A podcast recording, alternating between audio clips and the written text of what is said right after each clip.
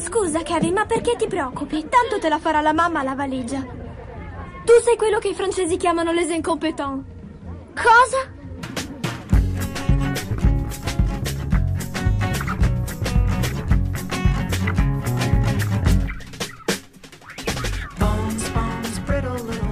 Ciao gente, episodio 75 degli Incompetenti, il podcast di cinema che è un po' una grande famiglia. Io sono Andrea Basti, con me c'è Francesco Chignola. Ciao. E per questa volta purtroppo non ci sono né Cristina né Lorenzo, ma ci è venuto a trovare di nuovo Andrea Di Lecce. Ciao Andrea. Spero di poter essere un pessimo sostituto di entrambi ma sei il miglior sostituto pensabile. Possiamo dire ormai questo podcast è un, una dependance di pilota podcast. Andrea, infatti, viene da lì, come veniva Alice che abbiamo avuto una scorsa puntata, ma scrive anche su 400 calci e fa tanti altri bei podcast che ogni volta si moltiplicano. Adesso non so a che numero è arrivato. E grazie Andrea per aver accettato l'invito. Ecco. Grazie a voi per avermi invitato. ma, ma che entusiasmo meraviglioso. Bene, in questa puntata parliamo di tre film attualmente presenti tutti e tre in sala, anche se alcuni diciamo sulla via del, del tramonto. Sono John Wick 4, Missing e L'ultima notte d'amore. E quindi partirei con eh, il nuovo capitolo del, de, della saga di John Wick che sta avendo un meritatissimo successo. C'è sempre Chad Staleschi alla regia e stavolta di fianco al nostro caro amico Keanu Reeves ci sono diciamo dei pezzi da 90 del cinema di Menare Fortissimo come Donnie Yen, eh, Hiroyuki Sanada e eh, Scott Adkins. La serie di John Wick continua a crescere ad ogni capitolo. Eravamo partiti ormai credo quasi dieci anni fa col primo John Wick che aveva una scala m- molto più contenuta sia come budget che come diciamo eh, body count, come morti ammazzati. Ma diciamo è rimasta fissa una stella polare per tutta la serie che, che, che riguarda il fatto che i registi vogliono dare dignità al lavoro degli stuntman e degli stunt woman mettendo l'azione al centro della scena, eh, girandola in modo chiaro ed esaltando le gesta del, degli atleti. Diciamo, tutte caratteristiche che erano eh, rimaste centrali per, per, per, un certo cinema orientale che gli appassionati, come possiamo magari dirci noi, non hanno mai perso di vista, ma che erano stati abbastanza dimenticati in Occidente. Infatti negli ultimi anni le scene di azione che abbiamo visto arrivare da Hollywood erano tutte girate e montate in modo piuttosto confuso e piuttosto mortificante. Invece John Wick ha riportato, diciamo, l'attenzione su quel tipo di, di, di cinema di combattimento.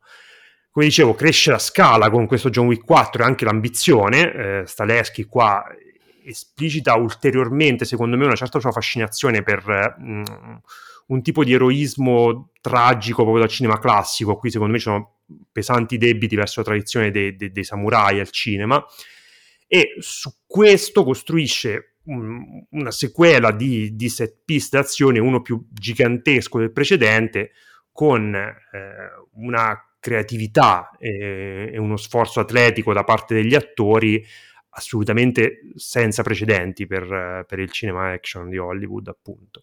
Come dicevo, bisogna magari guardare alla Thailandia o all'Indonesia per trovare dei paragoni che siano all'altezza del lavoro che hanno fatto su questo film. Peraltro mi sembra ormai sempre più evidente come questo tipo di azione a- abbia molto a che fare con, eh, con, il balletto. In alcune sequenze di questo film, diciamo, lo scivolamento verso il, musical quasi mi sembra chiarissimo. Cioè uno dei, dei, dei momenti più, più, divertenti del film è, è ambientato in una discoteca dove suonano della musica eh, terrificante e John Wick eh, sfascia la faccia di 800 persone mentre attorno a lui tutti ballano eh, felici e ignari come se appunto quasi non ci fosse un confine tra eh, una persona che danza e un'altra che spara sulle rotule alla gente e poi fa due piroette. Posso interromperti? Certo. In- invece a me quella, quella, scena che hai descritto mm. ha fatto pensare tantissimo ai videogiochi perché mi, mi sembrava di stare giocando a Street Fighter 2 quando tu ti ammazzi di botte con un altro personaggio e sullo sfondo c'è questo pubblico che ripete in continuazione una serie di tre mosse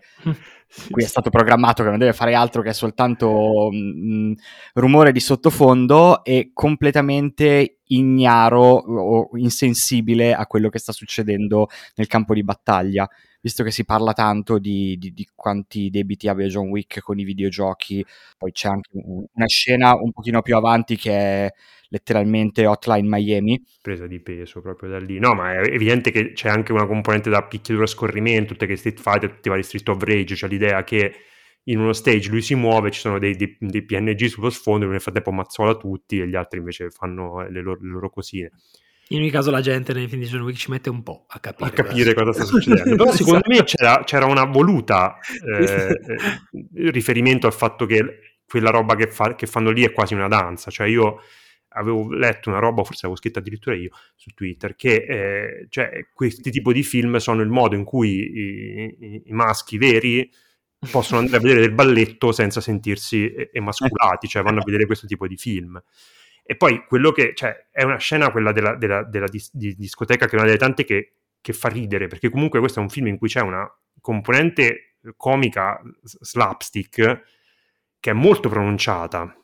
Penso a questa della, della, discoteca, penso a una gag bellissima che c'è sul finale, sulla scala verso il Sacro Cuore, che, che fa riderissimo. E secondo me sono anche tutti i momenti poi che sono servono... letteralmente queste due.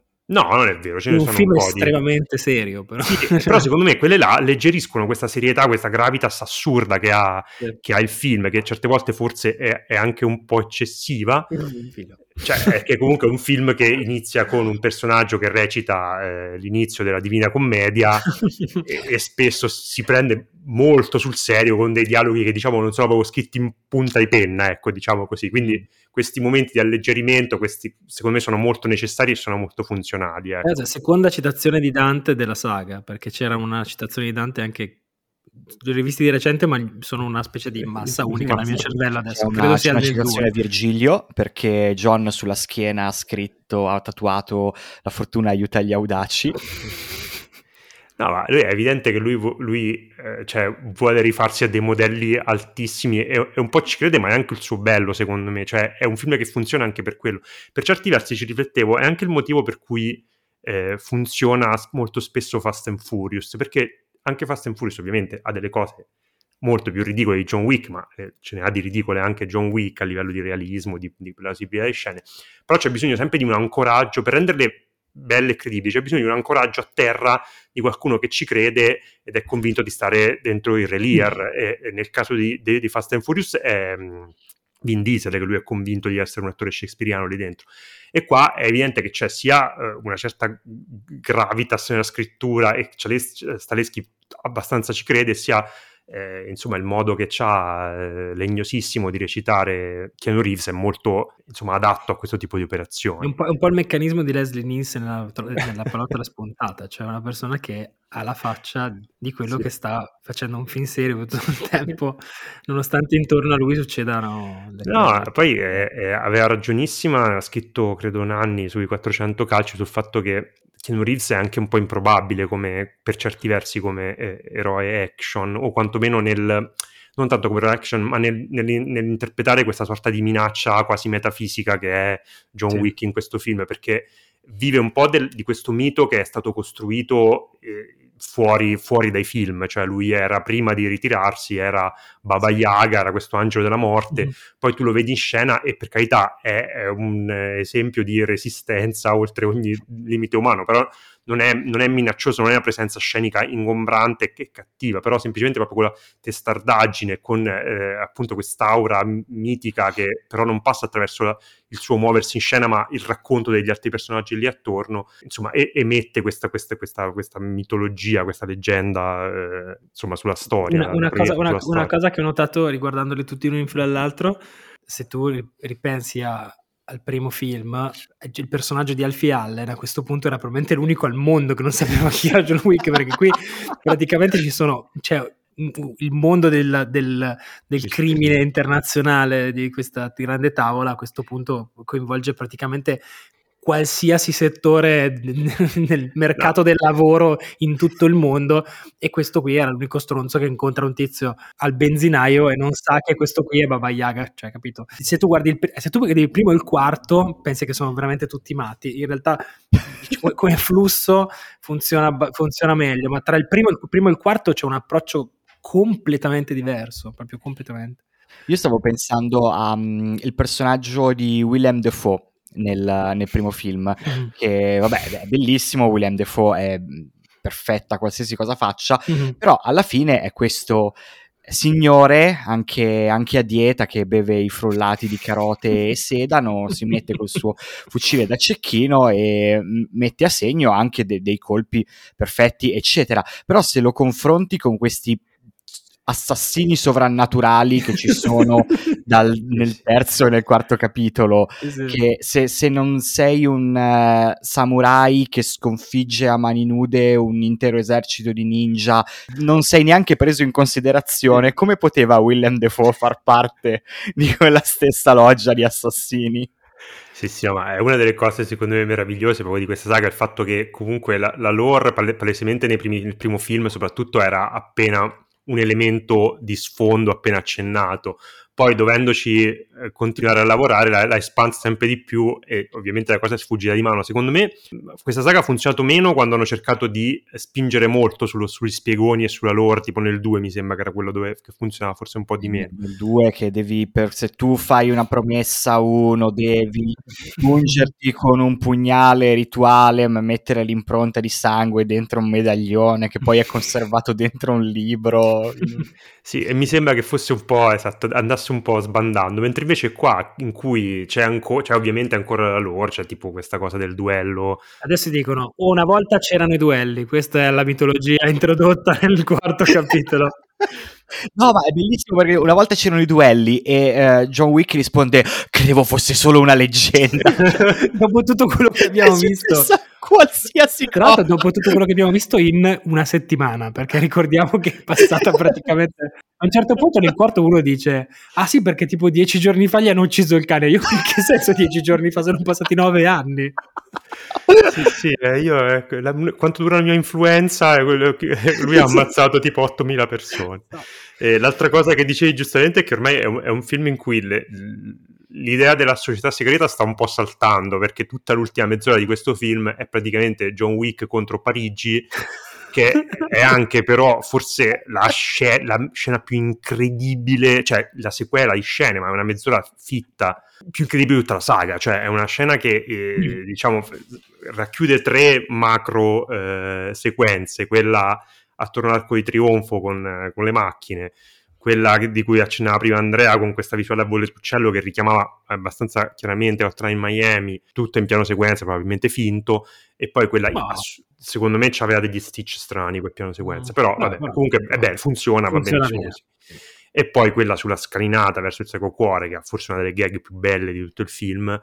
E, cioè, ognuna di queste sequenze sarebbe bastata a tenere su un film d'azione medio buono questo te le butta tutte e tre, una di fila all'altra, senza, senza battere ciglio. Insomma, cosa dobbiamo dire? Grazie, fatene altri 100 tra spin-off e sequel perché saranno sempre divertenti. Posso dire una cosa su Parigi? Tu ti sei molto divertito con quella cosa della scalinata. La cosa che mi ha più divertito del film in assoluto, e quindi vorrei chiedere a voi un, un voto da 0 a 10, dove 0 è ci credono veramente e 10 è, è chiaramente una gag sul fatto che due terzi dei parigini hanno il basco. È una cosa che mi fa molto ridere perché Dai. spuntano fuori dal nulla, da tutti gli angoli, non solo sulla scalinata, ma anche nella scena della, delle, delle, dell'arco di trionfo. Tutti questi parigini col basco che io dicevo veramente sembra una vignetta della settimana enigmistica. E non so se sia una cosa voluta come gag oppure loro sono convinti che i parigini si vestano veramente così con la giacca di jeans non, è, non, è, eh? non è, improbabile che lo credano davvero. Che questi siano, cioè, dobbiamo ricordarvi che siete a Parigi, quindi basco. Cioè, se, se, fosse stato in Italia avrebbero avuto tipo i baffi Ma noi ci siamo una, stati facevano girare una pizza. Forse in John Wick 5, sì, però in John Wick 5 torneremo in Italia e combatteranno con la pasta della pizza. Esatto, faranno così. L'altra sera ero a cena con due gun nut di estrema destra che erano contenti. salutiamo tra l'altro, ciao. Salutiamo. Che erano contentissimi che in John Wick si preoccupano di ricaricare le armi. Che dicevano: No, che io ho visto. Ah, visto Gun un... Nut, ok, appassionati di armi, Andrea, per favore. Abbiamo...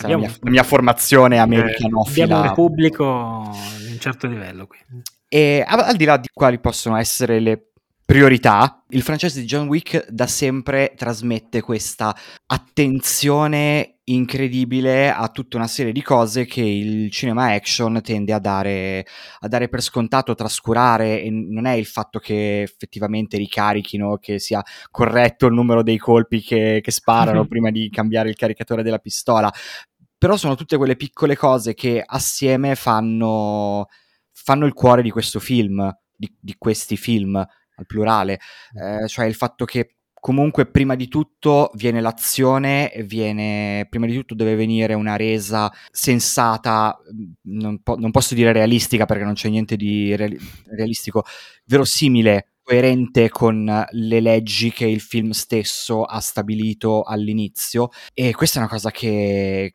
non andiamo a prendere soltanto le robe di serie, serie Z a basso budget ma film comunque d'azione ad alto budget che si sforzano ma hanno la pretesa di fare le cose bene non ci mettono questo, questo, stesso tipo di dedizione, questo stesso tipo d'amore. Poi il fatto anche di andare a prendere una serie di attori che hanno fatto la storia del cinema action, come appunto Donnie Yen, su cui ci sarebbe da aprire una parentesi infinita, perché comunque questa è la sua occasione di mettersi in mostra in Occidente, perché in Star Wars eh, in realtà non è che gli sia riuscito più di tanto, sì, per quanto, scusa, ti interrompo, in realtà eh, era abbastanza mm, insomma, memorabile suo, la sua apparizione in Rogue One, per, per, però era veramente una particina, qui invece ha una parte importante, adesso sta molto spingendo per poter fare una sorta di spin-off o prequel col suo personaggio. Mi fa molto ridere che due, due film fatti in Occidente, poi mi taccio e tutte e due lui è cieco, non si capisce. Sì, è molto interessante questa cosa, forse gli piaceva così tanto che... Ehm, è che è strano perché lui a casa sua è, è una superstar, è, uno che, cioè, non solo che è, famoso e ricco e tutti quanti lo amano, ma è proprio uno che è in grado di smuovere mari e monti. Se lui decide di fare un film con la fat suit in cui fa lo scemo, gli danno retta perché comunque è Donnie Yen e non può sbagliare.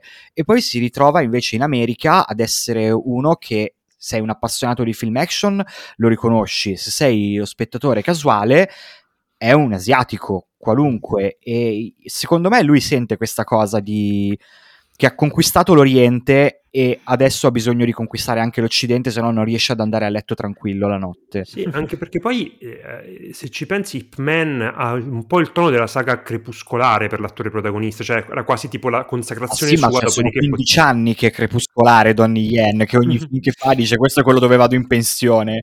Adesso sembra quasi aver aperto un nuovo capitolo della sua carriera dicendo ok adesso però ho fatto quello che devo fare a Hong Kong, adesso andiamo in Occidente e vado a conquistare tutto però ha 60 anni, 20 anni. Comunque volevo dirvi che Donnie, Donnie Yen e Keanu Reeves sono pressoché coetanei, che è una cosa che... Boh, Quindi 60 anni? Poco meno di 60, poco meno di 60. Tra l'altro io sono contentissimo di sapere che queste persone hanno 60 anni, mi riempie di speranze. Perché per tu pensi di arrivare così a 60 anni? Io non sono così, ne- non ero così neanche a 18. Però visto che manca ancora un po', posso illudermi che magari se inizio ora a mangiare Adesso sano e in palestra, fai, fai così, tipo dopo che hai visto John Wick. Fra? Io devo dire che mh, forse, sapete che c'è, vedere i primi tre film di John Wick in due giorni, poi vedere la sera il quarto tardi, tra l'altro, non è stata la più, la più migliore delle idee perché, eh, come dire, sono arrivato a un certo punto che ero veramente saturo di certe cose che sono un po', come dire, ormai quasi automatiche della saga, nel modo in cui lavora, eccetera.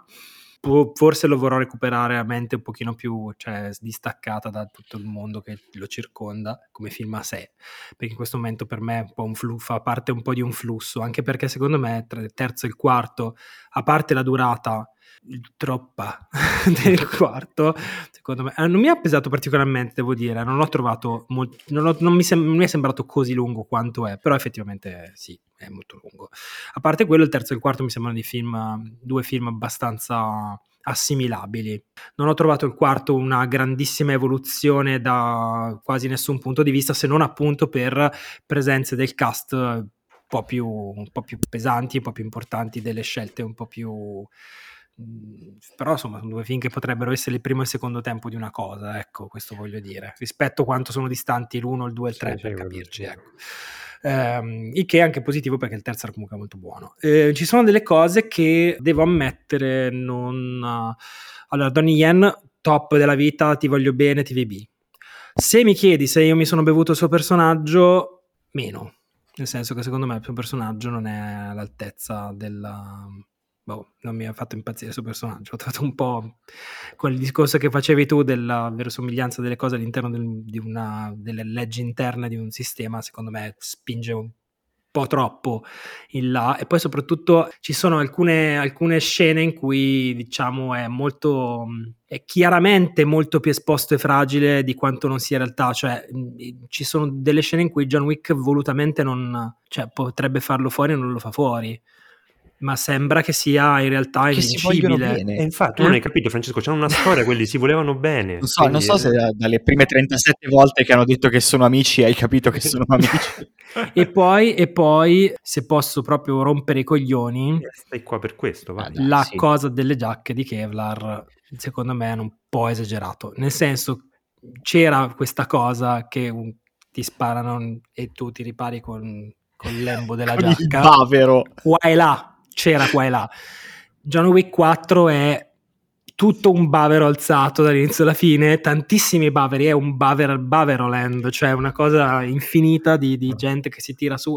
È una mossa simpatica, se la fai una volta o due, se la fai per 200 minuti è un po' meno simpatica, più che altro perché sapete che c'è, la cosa bella di John Wick era anche che lui faceva fuori un sacco di gente, e, eh, però un, aveva un sistema, no?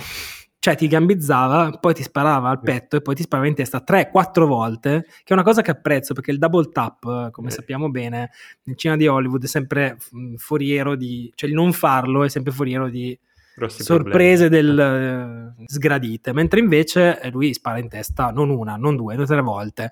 Questa cosa di togliere la possibilità di spararti al petto gli fa ammazzare meno gente. Sto facendo un discorso che non, ha, non so no. se ha molto senso. No, io no, capisco no, cosa vuoi dire, eh. effettivamente fa ridere quando No, allora, però... non, fa, non, non, fa, cioè ridere, cioè... sai perché non fa ridere? Non vuole fare ridere, gli piace questa mm. cosa, la trova una cosa stilosa.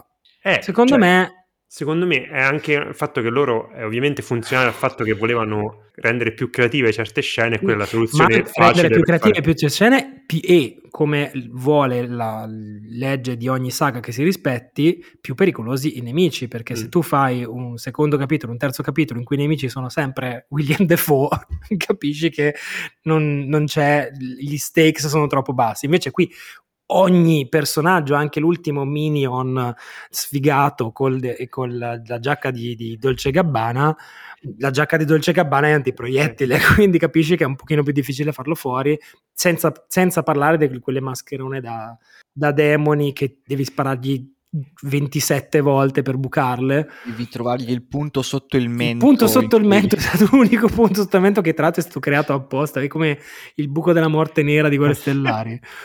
Però secondo me le, le cose sono, sono, due. È coerente con la mitologia. Loro l'hanno detto, oh, esiste questo Kevlar sì. con cui facciamo i vestiti per cui le pallottole rimbalzano, non mi devi rompere i coglioni. Ora funziona così. Però, però questo è, in, è in, con cosa è incoerente? Con il loro amore per le armi, ok? Come dicevi tu. Cioè, in John Wick 2 o 3 o 1, non mi ricordo quale cazzo di John Wick, c'è una scena in cui uno di personaggio presenta le armi di turno a Kenny Reeves e ci mette tipo un quarto d'ora perché gli descrive tutte le singole, cioè sono delle armi vere peraltro, quindi questa qui devi fare questo, fai questo, buchi, questo qua, questo proiettile trapassi i muri così, cazzo non trapassi una giacca di Giorgio Gabbana, vabbè, questi sono discorsi okay, da youtuber che di solito per, odiamo. Per, per puro amore della discussione. a un certo punto vi chiuderò questa cosa, però Le persone le persone che deve uccidere John mm. nel secondo film sono persone sì. normali. Lui nel terzo e nel quarto film si trova ad avere a che fare con i super assassini della High Table che gli sono stati mandati contro perché lui ha infranto le regole, eccetera. Ma in una circostanza normale lui non dovrebbe preoccuparsi di avere a che fare con gente che è vestita di Kevlar dalla testa ai piedi. Per finire il discorso prima, volevo soltanto dire che hai invece ragione quando dici che però sta gag di alzarsi il bavero, gag o non gag, comunque questa mossa la fanno troppe volte. Sì, quando, quando diventa naturale come respirare, ti viene anche un attimo da dire, ma allora che senso ha avuto fare questa, questa scena? Lo so, a me è piaciuto perché ricorda il- l'iconografia di Dracula che si mette il mantello davanti alla faccia. No, davvero, mi è proprio piaciuta quella cosa lì. Quando inizia la prima cosa sembra veramente eh, Dracula che si protegge contro il sole. Che poi presuppone una precisione da parte di chi ti spara, che ti sparerà esattamente sul mento e quindi tu devi proteggere solo quel punto. E poi volevo aggiungere che per le armi questa volta hanno inventato i proiettili che fanno, esplodono e fanno una fiammata assurda e questi regalano uno dei momenti più fighi di tutta- tutto questo film, che è tutta quella scena appunto col eh, piano sequenza a volo d'uccello, succedono cose assurde ed è tutto molto bello. Quella devo dire che mi è piaciuta molto. Mm, Perché lì non si pone più il problema del Kevlar perché esplodono direttamente in faccia del, fuoco e quindi Esatto. superiamo questo, questa impasse del Bene. Kevlar. E, altre cose da dire, magari Mi è piaciuta molto Rina Sawayama, sì, ma ha Lei- una, ha una bella bello swag. e si, si suppone che farà parte di questo ipotetico, ipotizzato, sperato spin-off su lei e eh, Donnie Yen. Comunque, dai, se non abbiamo altro da dire, un, un- una- un pensiero a Lance Riddick che ci ha lasciato, a cui il film è dedicato e che è sempre stata una, stata una presenza in questo film eh, titanica, secondo me, con quella voce lì, con quella presenza lì. è- Bene, io che ho visto tutti i quattro film di John Wick in italiano, sappiate che parla così. No, Dio santo. Sì, Ha una voce bellissima lui. Perché l'hai visto in italiano? Poi vabbè. direttore, salve Vabbè, direttore. era, o- era o così o con la voce da Direttore, John Wick lo sta aspettando in camera. con la voce da persona nera in un eh, Sì, film esatto. di Vanzina. Beh, allora, questo era John Wick 4. Se non c'è altro da dire, passiamo all'altro film in scaletta, il secondo. Si tratta di Missing, che è un film che ancora ho visto presente in qualche sala. Diciamo, per descriverlo, mh, avrò bisogno del vostro aiuto perché non mi ricordo come si chiama quel film specifico che ha un nome eh, che adesso non, non ricordo, Life, Screen Life, come si chiama, insomma. Eh, è- è- insomma, rientra in quel film dei film in cui tutto il racconto avviene all'interno di uno o più schermi digitali. Quindi Screen Life. compu- Screen Life, che siano computer eh, o smartphone. È un, filo- un piccolo filone che ha avuto un qualche diciamo successo molto laterale. I due esempi più famosi che mi vengono in mente sono eh, Unfriended e Open Windows. Non so se vi ricordate, quest'ultimo è un regista a cui vogliamo molto bene, che è Nacho Vigalondo, quindi tanto mi chiedo che fine abbia fatto, vorrei che, che dopo Colossal l'ho un po', non so se ha girato più qualcosa, ma spero che torni, e il suo Open Windows era abbastanza bruttino, devo dire. un film con Sasha Grey. Sasha Grey e Elijah Wood e aveva appunto questo, questo gimmick di essere tutto un film su uno schermo. Però in realtà il precedente di questo filone che più si lega a questo missing è, è Searching, in cui erano coinvolti in ruoli diversi i registi di questo film e che rientra insieme a Missing e a Run in una sorta di universo condiviso che non frega a nessuno, che ha come mastermind il regista Anish Shaganti, che qui è responsabile della storia ed era regista di Run e Searching. Un universo condiviso appunto che possiamo tranquillamente ignorare.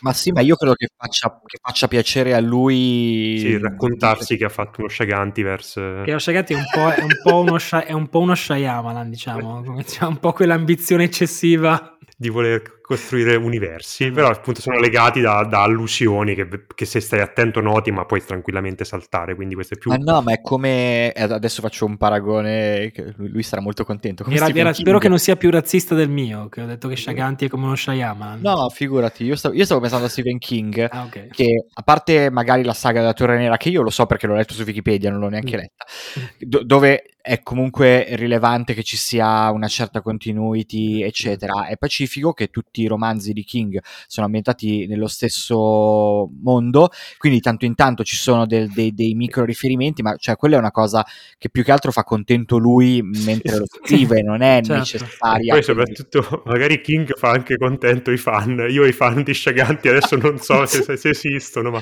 lo dubito. Però adesso Eh, tornando pian sul pianino, film- adesso con calma, un film Costruisce, dopo cioè. film, eh, capito? Dicevo, tornando al film, Searching è un... No, Missing. diciamo, Eh, missing, scusa, è un ribaltamento è un di errore quello comune. che era, eh, perché questo è un ribaltamento di quello che era successo in, in, Searching, perché in Searching spariva una ragazzina e il padre si attivava per cercarla. Qui invece è una mamma a sparire e la figlia si mette sulle sue tracce.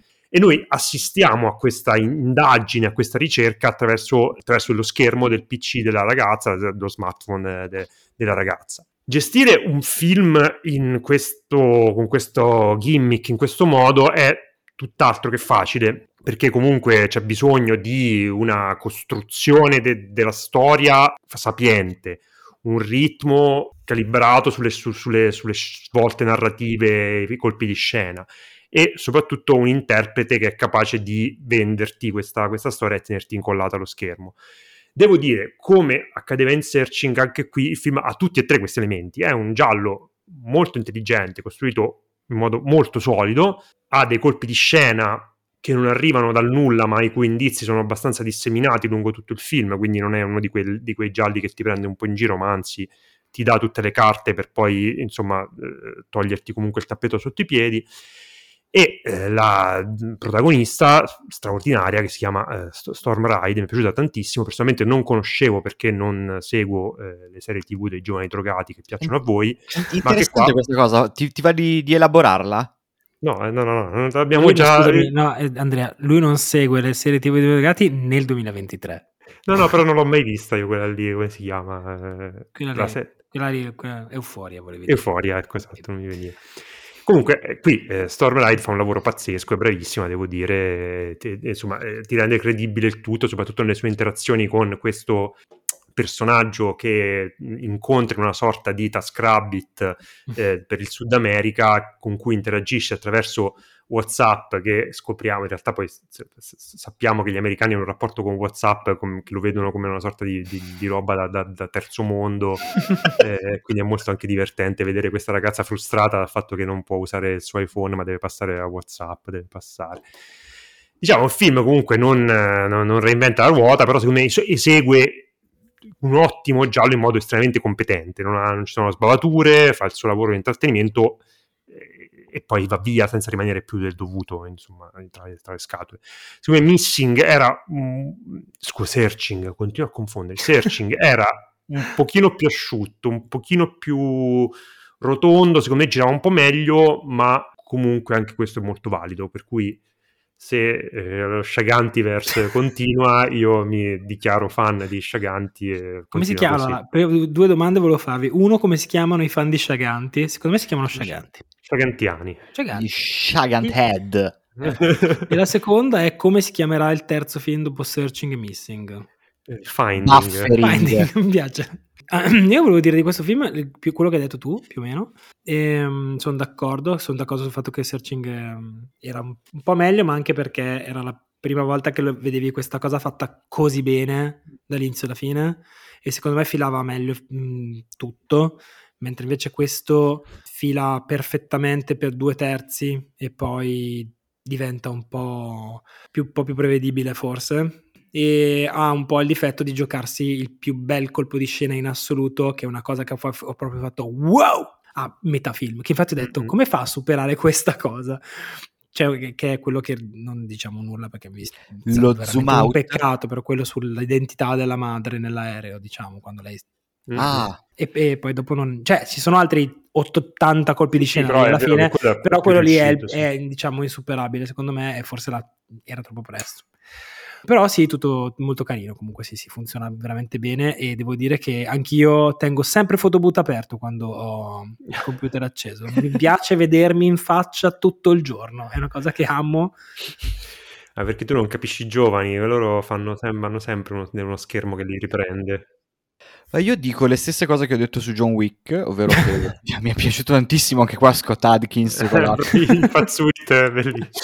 no, che anche in questo caso è, è vero che cioè, succedono delle cose da metà in poi che sono veramente da, da soap, però come dicevi tu Andrea, non, se le, non le tira fuori dal cilindro da un momento all'altro, ma stabilisce delle regole, costruisce queste rivelazioni, dissemina degli indizi, ehm, che poi magari non sono neanche degli indizi, delle cose, succedono delle cose che magari nel momento in cui succedono tu dici ma che serve questa cosa, ma che senso ha? E poi mezz'ora dopo quel senso si capisce e, e, e ti rende coerente la roba che hai, che hai, appena visto, anche se è una roba che non, non sta né in cielo né in terra, perché comunque un giallo per oggi per funzionare o rilancia facendo la cosa più assurda che gli viene in mente e poi quella più uno o non va da nessuna parte. Mm-hmm. Dico anch'io, bravissima um, Storm Raid, Storm Raid, cioè sembra il nome di un videogioco. bravissima. Ma tipo un supereroe Marvel, non sì. lo so. Forse è un Storm bravissima in The Last of Us, dove compare soltanto in un episodio, ma è un episodio molto bello. Ah, è uscita la serie di Last of Us? Sì, ah, scusa, allora, è prese... c'è questo videogioco. la prende la vado, vado, a vedere, vado a cercare poi. Nella serie dei drogati, in realtà, non è che faccia, fa, fa, fa la sorella minore di, di Zendaya, che ha magari delle scene anche abbastanza intense, però non è che sia uno dei, dei protagonisti, è brava, però non è che ti fa dire, wow, questa può tenersi un film sulle spalle. E invece si, si tiene un film sulle spalle e funziona alla grande. Era anche una, una bella scommessa comunque. Io l'altro, quello precedente, non... Eh, eh, guarda che Run, infatti, eh, per confermare che noi fan di Sciaganti sappiamo tutto delle sue scelte, anche Run era tutto sulle spalle di una ragazzina, eh, anche abbastanza, credo, eh, esordiente o, o, o quasi, e eh, insomma si mangiava la scena quando c'era, quando c'era Sarah Paulson, che non è esattamente l'ultima delle scarse, quindi... Kira so. Allen, che poi non ha più fatto niente per adesso. Sciaganti lavora bene con le ragazzine, che non sono una cosa da dire, però... È una cosa da mettere secondo me nel biglietto da visita. Sì, esatto. vero. E no, dicevo, io non sono l'unico che non ha visto il film precedente, uh, Searching, Searching, e quindi forse... Piacerà anche perché, cioè, perché quando è uscito ho letto la trama, ho capito qual era la, la gimmick, ho detto, ah madonna, questa è l'evoluzione del found footage che io odio con ogni fibra del mio corpo, il found footage, e quindi l'ho proprio saltato a pie pari. Invece forse, ma adesso non so neanche se recuperarlo perché se è la stessa cosa di Missing... No, eh... guarda, ti dico, eh, sì, è la stessa cosa di Missing, però comunque è talmente ben eseguita che... Cioè, il fatto che rispetto a, agli altri che avevo citato, gli altri si slabbravano, perdevano pezzi, un po' non te ne fregava più niente. Questi sono talmente asciutti e scritti bene che ti tengono super per tutto il tempo, non perdi mai interesse e utilizza in maniera ansiogena il, lo schermo del computer, non, cioè, l'hai, l'hai, mm-hmm. visto e capisci come... Eh, fa, fa, la stessa cosa anche, anche in, in, searching. Ma anche voi, pur sapendo che lui non fallirà mai in questo suo intento, quando sembra che fallisca di, dicevate ah, stai facendo vedere una ripresa della televisione poi scopri ah. che la televisione era nello schermo e, e dici ah, me l'hai fatta alla grande un'altra volta Sciaganti, bravo ultima cosa trovo molto buffo che lo diano in sala questo film quando dovrebbe essere visto rigorosamente sul, tenendo il portatile sulle ginocchia in nessun altro modo. Davvero, sì, eh, ma infatti è la sua destinazione ideale. È stata una sorpresa trovarlo, trovarlo in, in, sala. E tra l'altro non so neanche se Searching è uscito da qualche parte in Italia, penso di sì, però non... Eh, non ricordo, non, però non, non, lo escluderei. Mm. Bene, se non abbiamo altro da dire, chiudiamo con Missing e eh, teniamo un attimo in panchina Andrea Di Lecce che non ha visto il terzo film in scaletta, no. ma io e Francesco sì. Però sono un bravo ascoltatore. No, ma tu intervieni Pensavo l'avessi vuoi, visto. No, dici la tua. Pensavo l'avessi visto, che peccato. È molto bello. Sì, è molto carino. Io faccio fatica, bello. introdurrò questo film dicendo che faccio fatica a far capire alle persone quanto è bello questo film, perché, come dire, si porta dietro, c'è una tradizione, diciamo, di fallimenti tale nel cinema italiano negli ultimi anni che ti risulta difficile far capire. Cioè, Però secondo me, guarda... Eh, eh, parliamo di... introduci eh, film, che, che cazzo stiamo parlando? Cioè, sei partito te, o lo dici o non lo dici. Allora, stiamo parlando dell'ultima notte di amore, che è un, eh, un film regiato di Stefano con eh, Favino protagonista, che è, eh, per, per, insomma, per seguire un po' quello che stavi dicendo, è l'ennesima volta in cui si pensa, dai che il cinema di genere in Italia ha un futuro, si sta riprendendo.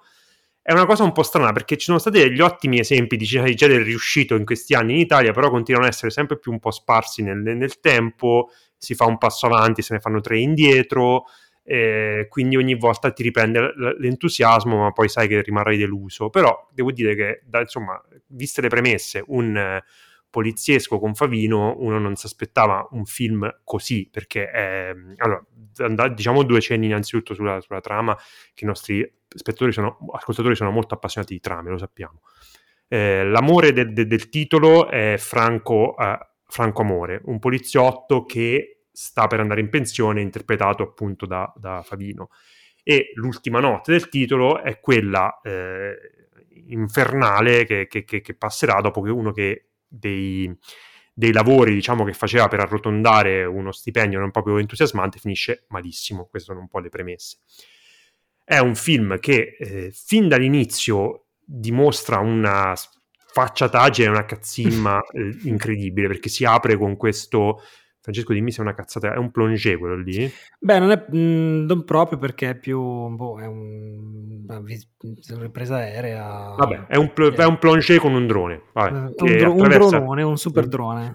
Un drone che attra- attraversa tipo... tutto Milano, partendo dal centro per arrivare fino alla eh. periferia, che magari voi che siete milanesi avete riconosciuto, io no, che proprio ti introduce con questo pezzo di bravura al fatto che eh, stai appunto, ci stiamo appunto addentrando in una Milano un po' laterale, un, di notte, in cui vediamo insomma il, prima il cuore pulsante del centro e poi le periferie sempre un po' più eh, solitarie e degradate e da lì poi parte un, un, poliziottesco veramente molto con le unghie nel genere che si vede che Di Stefano conosce e gestisce molto molto bene eh, da quel momento in poi il film diventa veramente asfissiante chiude tantissimo l'inquadratura sui personaggi e apre il diaframma in modo da avere questa profondità di campo in cui tutto è sfocato dentro i personaggi quasi sempre.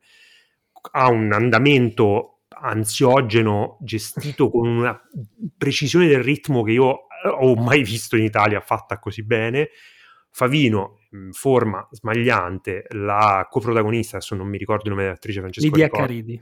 Lidia Caridi, che non so che cosa altro abbia fatto, straordinaria nel ruolo della, di, di, sua moglie, c'è una serie di, di, di, facce, di caratteristiche. Linda Caridi, scusami, Linda, Linda Caridi. Caridi.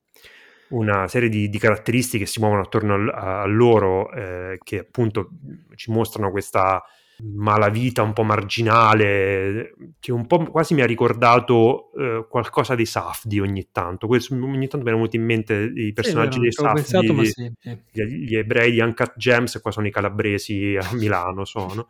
E insomma, è un film ansiogeno, mh, girato molto bene, interpretato m- meravigliosamente, che ti presenta questa, questa Milano molto ano- insomma, anomala che non vediamo, che non vediamo spesso e che è un po' una metafora di un paese che fa veramente paura, cioè proprio ti fa, ti fa, ti fa capire come le, le, unghie della malavita siano finite in certe marginalità della, della, della, società italiana, però è un film che nonostante faccia questo non fa la sociologia, non fa quella roba orribile che fanno i film italiani ogni tanto, ma rimane molto sullo sfondo e si concentra sulla storia di un personaggio che ha anche la caratteristica inedita di essere una brava persona che fa delle cose illegali o quantomeno labilmente legali però non inquadrate in maniera moralistica. Cioè, eh, è, un... Un film, è, un film, italiano in cui non c'è la scena in cui si tirano le fila morali esatto. del discorso, che, esatto, è, che è una dicono, sorpresa comunque. Però questo è male, non si fa.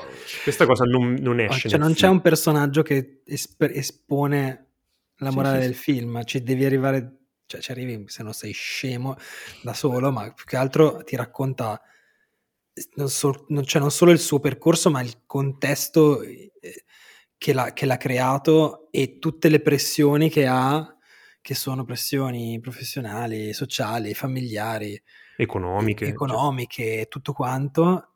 Chiaramente parla anche, de, de, parla anche, della città in cui è ambientato mm. sicuramente, perché rappresenta la Milano, non solo vediamo diversa dal solito per, il fatto che vediamo le periferie, eccetera, ma più è una città in cui sono saltati i riferimenti gerarchici, gerarchici, certo, gerarchici, gerarchici che conoscevamo anche dalla, dal, conoscevamo non come persone, ma dalla, diciamo dalla, dai media, dalla, dalla, dalla rappresentazione eh, de, del cinema della televisione. E, e quindi chiaramente lui è un personaggio che si ritrova alla fine di un percorso completamente sperduto e fa degli errori estremamente umani, cioè non c'è un... cioè è, è, il, classico, è il classico film in cui dici ma porca perché, porca puttana, però sotto sotto dici ti capisco, mm-hmm. cioè non è che gli dai, per, non è che lo, lo, lo, come dire, non trovi un personaggio spregevole mai. No, no, no, eh, lui in questo riesce a, cioè si porta a casa una bella performance anche perché lo rende un personaggio molto empatico e sì, umano, eh. umano esatto. e poi secondo me c'ha, un, c'ha, un'economia nel racconto questo film cioè in, veramente nei primi dieci minuti ti racconta tutto quello che devi sapere di, del personaggio di Favino senza però essere didascalico senza sbattertelo in faccia cioè non non, è, non, non fa mai quel, quel, quel, peccato di far entrare il signor Spiegoni a farti dire tutto quello che devi sapere, ma è tutto molto organico, tutto molto gestito bene. È veramente un film che non sembra mai scritto molto, molto, molto, molto bene. Sì, sì, sì. Eh, sì, perché è tutto molto mm, naturale, come dire, anche non c'è nemmeno cioè, il classico dialogo italiano un po' che vedi troppo scritto quantomeno. Sì, ecco. sì, sì. E poi veramente è un casting uh, pazzesco. Io sic- sicuramente Linda Caridi, Linda Caridi io effettivamente non, non, l'ho vista in altre cose, so che ha fatto un film mh, di cui avevo letto molto bene anni fa, eh, che si chiamava Ricordi di Valerio Mieli, che non ho mai visto, ma so che dovrebbe essere un buon film. Lei era l'unica ruolo da protagonista credo che ha fatto nella sua vita, mm. e finora, e spero però che ne faccia molti altri in, in futuro. E poi mi è piaciuto anche molto Antonio Gerardi, che è quello che fa, insomma, mm. il, insomma, il cugino di lei. Esatto, un personaggio abbastanza, questo sì, un personaggio abbastanza spregevole e lui l'avevo visto in altre cose, faceva di Pietro nel 1992 che era molto divertente. E um, niente, tutto veramente molto figo e devo dire che comunque quando tu entri nel, cioè quando inizia il film con questa cosa che fa con Milano, tirata così lunga, una smargiassata veramente imponente, con quella colonna sonora che non abbiamo detto, la colonna sonora è una delle cose più belle del film, sì. di, di Santi Pulvirenti, e c'è una dichiarazione di intenti, dice guarda che adesso faccio, questa roba la faccio a modo mio, non ti aspettare la solita cosa, ed effettivamente poi promette. E poi mi piace anche che ci sia un, in certo senso una circolarità, perché comunque poi si torna dove siamo venuti, perché il film poi si conclude, non diciamo come, un finale bellissimo tra l'altro, mm-hmm. si conclude proprio in Piazza Duomo, eh, in Piazza. Duomo all'alba, una Piazza Duomo pressoché deserta, molto, molto bella, molto mh, mm, cupa e mm, nebbiosa in un modo diverso dal solito. Ecco. Bello, sì. bello, bravi tutti. Più film italiani così, meno film italiani come gli altri. Sì, poi l'altro di, Stefano ha avuto una carriera un po' strana perché eh, nasce attore poi va a fare dei film sì. eh, in, all'estero. Ha fatto io solo Escobar con sì. Del Toro. Ma com'era Escobar? Era orribile, ah, era, infatti non capisco bene come gli sia uscito questo perché era veramente molto brutto. Poi lui ha fatto anche un film con Anna De Armas. Che non ho visto, The Informer, The Informer vero? Però non, mm. non l'ho visto nemmeno completamente io. sfuggito dai radar. Comunque, questa è l'ultima notte di amore, lo trovate ancora. Si è fatto le, come si dice, le ossa. Le ossa. Si è fatto le ossa all'estero. Però bravo, insomma. Questa è l'ultima notte di amore, lo trovate ancora al cinema, noi ve lo consigliamo forte forte forte. Andrea, ti abbiamo fatto venire la voglia? Ma, ma sì, ma ce l'avevo già, cioè ero già assolutamente convinto che fosse un bel film, non ultimo perché sono due settimane che lo dite anche voi. e sono colpa delle circostanze, sono vittima delle circostanze, circostanze se non l'ho ancora visto, io vorrei vederlo. Il, va- il, grande vantaggio di questo film è che per una volta c'è un bellissimo film al cinema che non dobbiamo cercare una sala che lo faccia in lingua originale. Esatto, Perché potete vederlo in l'ironia di questa cosa dove non mi sfugge. Dove volete?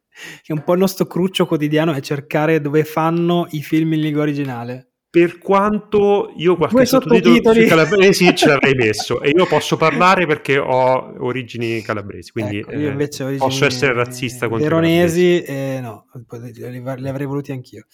No nel senso che effettivamente ci sono so, soffre, si, so, allora, si soffre meno della cosa italiana del fatto che non si capisce cosa dice la gente solo perché non si capirebbe comunque perché parlano un accento non, in cui non si capisce quello che dicono, anche se però devo molto... dire che appunto sono talmente espressivi, sono talmente le facce che sì, più sì, sì. capisci cosa sta succedendo. Sì, sì, è un po' una cosa alla, alla de, di, di, Innocenzo, quando sì, sì. sbuffonchiano, ma non è importante quello che dicono, ma come, dicono, come lo dicono, insomma.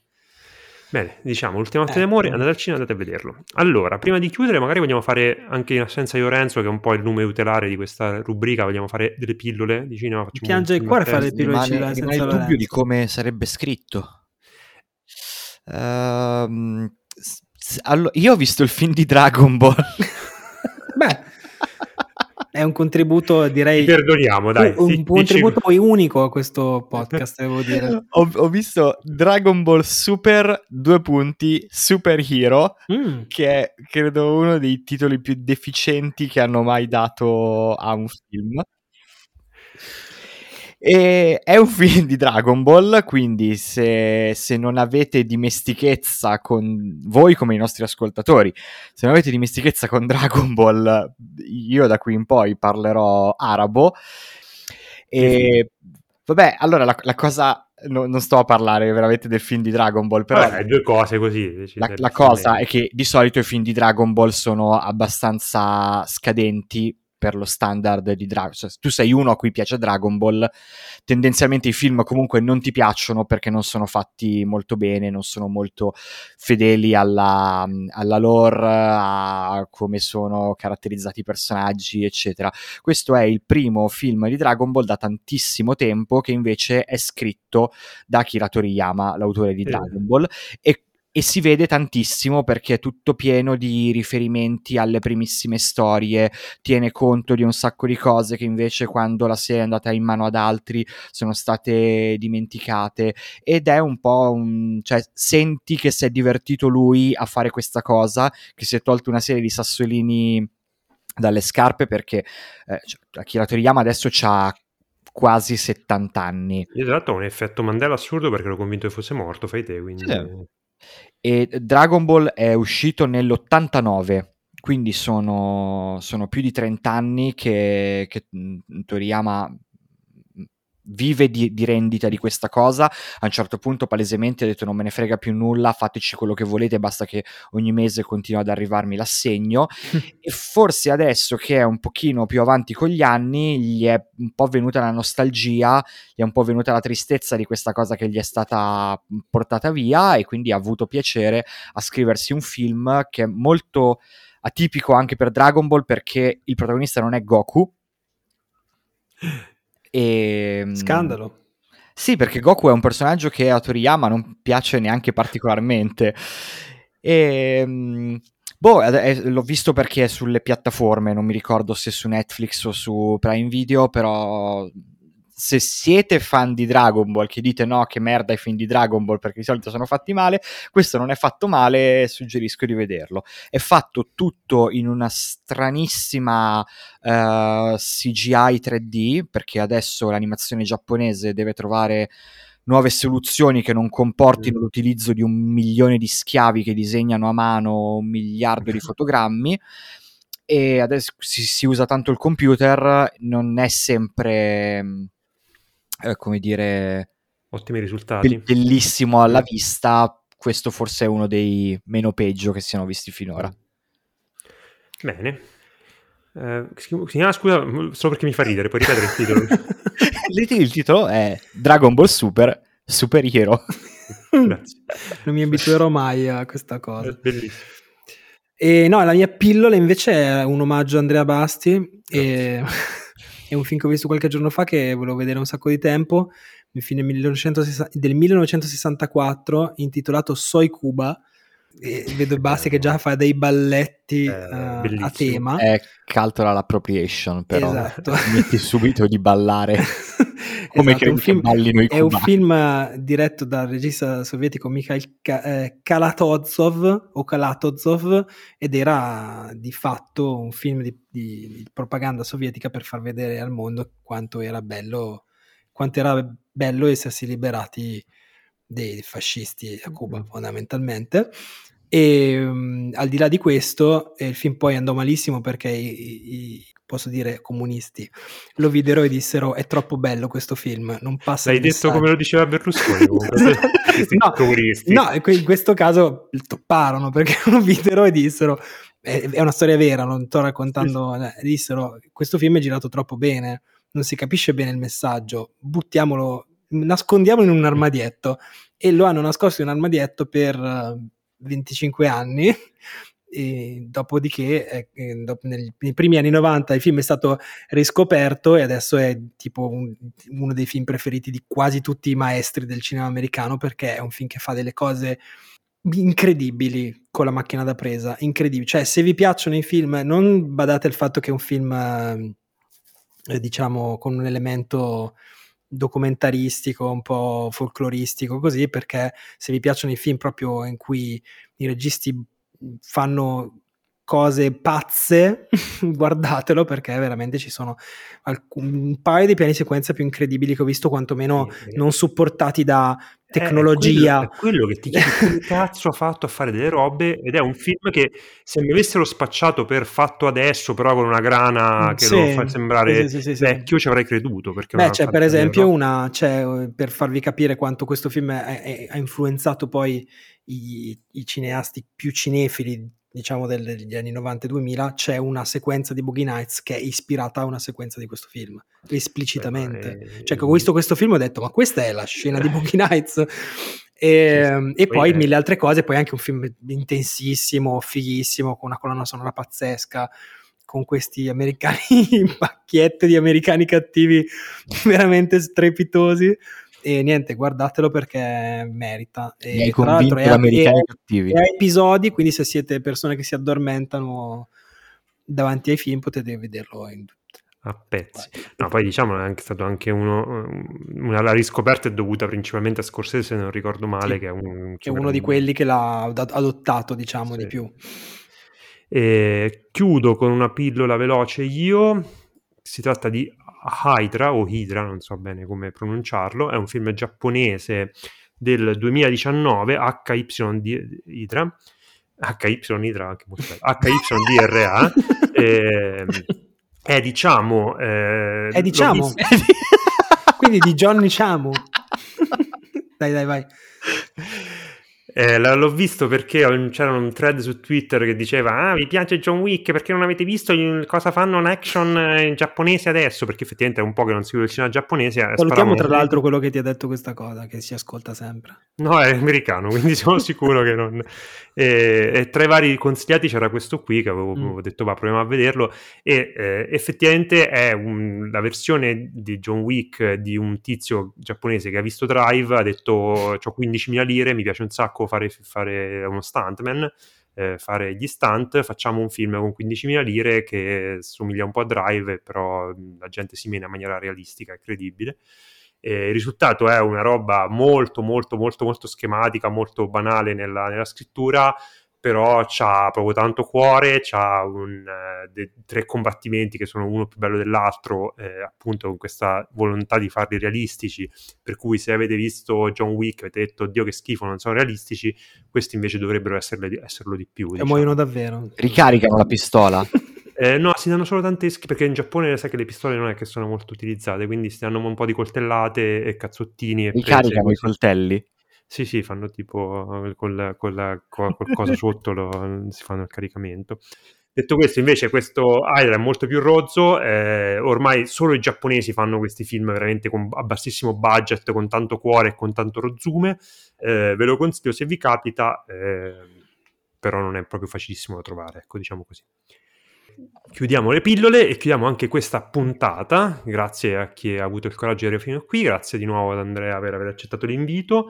E visto che Lorenzo non c'è, Andrea, vuoi dire una parola per chi è arrivato fino a qua che poi ci scrivono nei commenti o nei messaggi? Smilodonte. Va bene, grazie. Ha un, significato? Dinosauro? Credo sia, un, credo sia la tigre dai denti a sciabola. Bene. Bene. Grazie Andrea. Quante cose si imparano con i podcast? ascoltatori, cercatelo su Google e sbugiardatemi se ho detto no. Lo faccio subito. ciao a tutti e grazie. ciao. ciao. ciao. Ciao.